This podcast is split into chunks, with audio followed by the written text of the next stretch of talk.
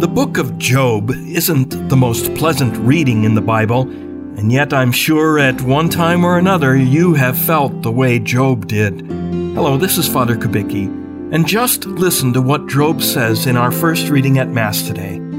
Is not man's life on earth a drudgery? I have been assigned months of misery, and troubled nights have been allotted to me. If in bed I say, When shall I arise? then the night drags on. I am filled with restlessness until the dawn. I think everyone at one time or another has nights like this, and days that feel like meaningless drudgery. Those feelings are inevitable, but you have a choice what to do with them. You can wallow in self pity, or try to escape and distract yourself from the pain, or you can make an offering to God of your sufferings. Pope Benedict recommended this very thing in his second encyclical letter about hope. Listen to what he wrote.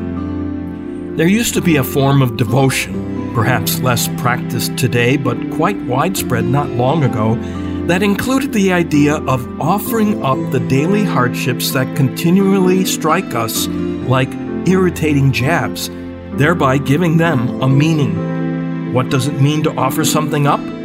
Those who did so were convinced that they could insert these annoyances into Christ's great compassion, so that they somehow became part of the treasury of compassion so greatly needed by the human race. In this way, even the small inconveniences of daily life could acquire meaning and contribute to the economy of good and of human love.